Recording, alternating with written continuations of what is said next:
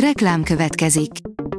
A műsort a Vodafone Podcast Pioneers sokszínű tartalmakat népszerűsítő programja támogatta, ami azért jó, mert ezzel hozzájárulnak ahhoz, hogy a felelős üzleti magatartásról szóló gondolatok, példák minél többekhez eljussanak. Köszönjük! Reklám hangzott el. A legfontosabb hírek lapszemléje következik. Alíz vagyok, a hírstart robot hangja. Ma március 6-a, Leonóra és Inez névnapja van. Leszavazta a Fidesz-KDNP a Parlamenti Vizsgálóbizottság alakítását Sadvölner ügyben. Így nem tudjuk meg, Varga Judit igazságügyi miniszter érintett volt-e a korrupciós botrányban, áll a 444.hu cikkében. A Telex szerint Orbán Viktor megtapsolta az új DK-s képviselőt, a Momentum be sem ment a parlamentbe. Letette képviselői esküjét Rátné Földi Judit, aki korábban egy offshore ügy miatt vált országosan ismerté.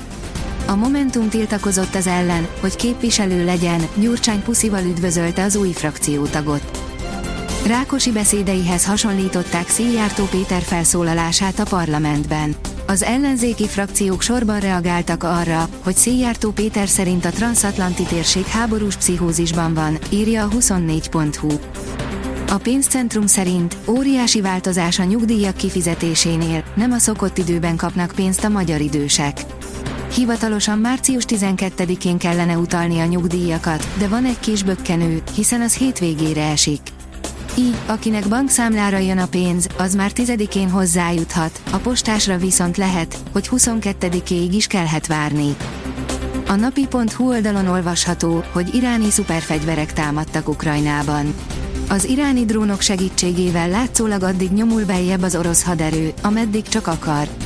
Az ukrán légvédelem azonban egyre hatékonyabban hárítja el a kamikáze támadásokat. A Forbes szerint új alapítvány a magyar fociban, kiszállt a csalással vádolt magyar milliárdos Budafokról. A sikkasztással vádolt magyar származású milliárdos már nem tulajdonos a klubban, amelynek legnagyobb szponzora valójában a magyar állam.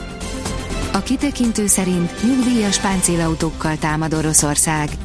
A brit katonai hírszerzés a londoni védelmi tárca ismertetése szerint úgy tudja, hogy tavaly nyár óta hozzávetőleg 800 T-62-es, addig raktárakban tárolt, nagyságrendileg 60 éves harckocsit vettek ismét használatba. 1954-ben gyártott csapatszállítók is megjelentek Ukrajnában. Lebontják Budapest egyik legrégebbi fürdőjét. A fürdő a főváros egyik legrégebbi strandfürdője volt, a Margit-szigeti Palatinus strandfürdőt és a római strandot követve, áll a vg.hu cikkében. A portfólió teszi fel a kérdést, szivárognak a videók, fejvesztett menekülésbe csapott át az ukrán visszavonulás.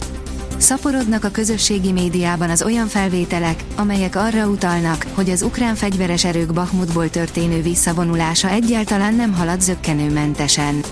Az orosz párti Twitter felhasználók által megosztott felvételek között található gyalogos menekülés és megsemmisülő konvoj is. A világ valaha volt leggazdagabb embere lett, de percek alatt elveszítette az egészet.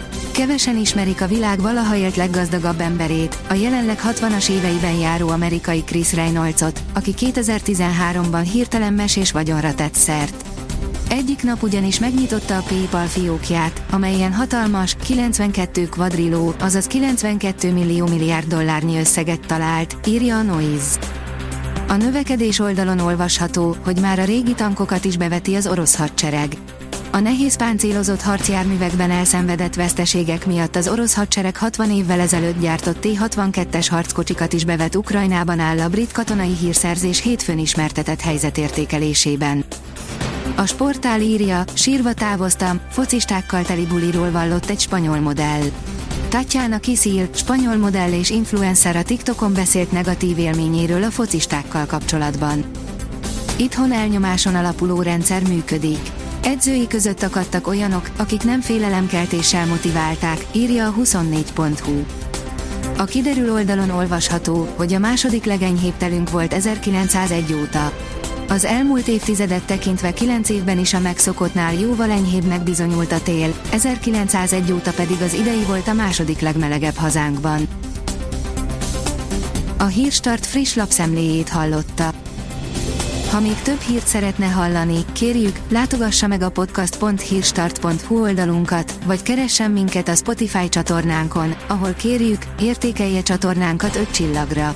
Az elhangzott hírek teljes terjedelemben elérhetőek weboldalunkon is. Köszönjük, hogy minket hallgatott!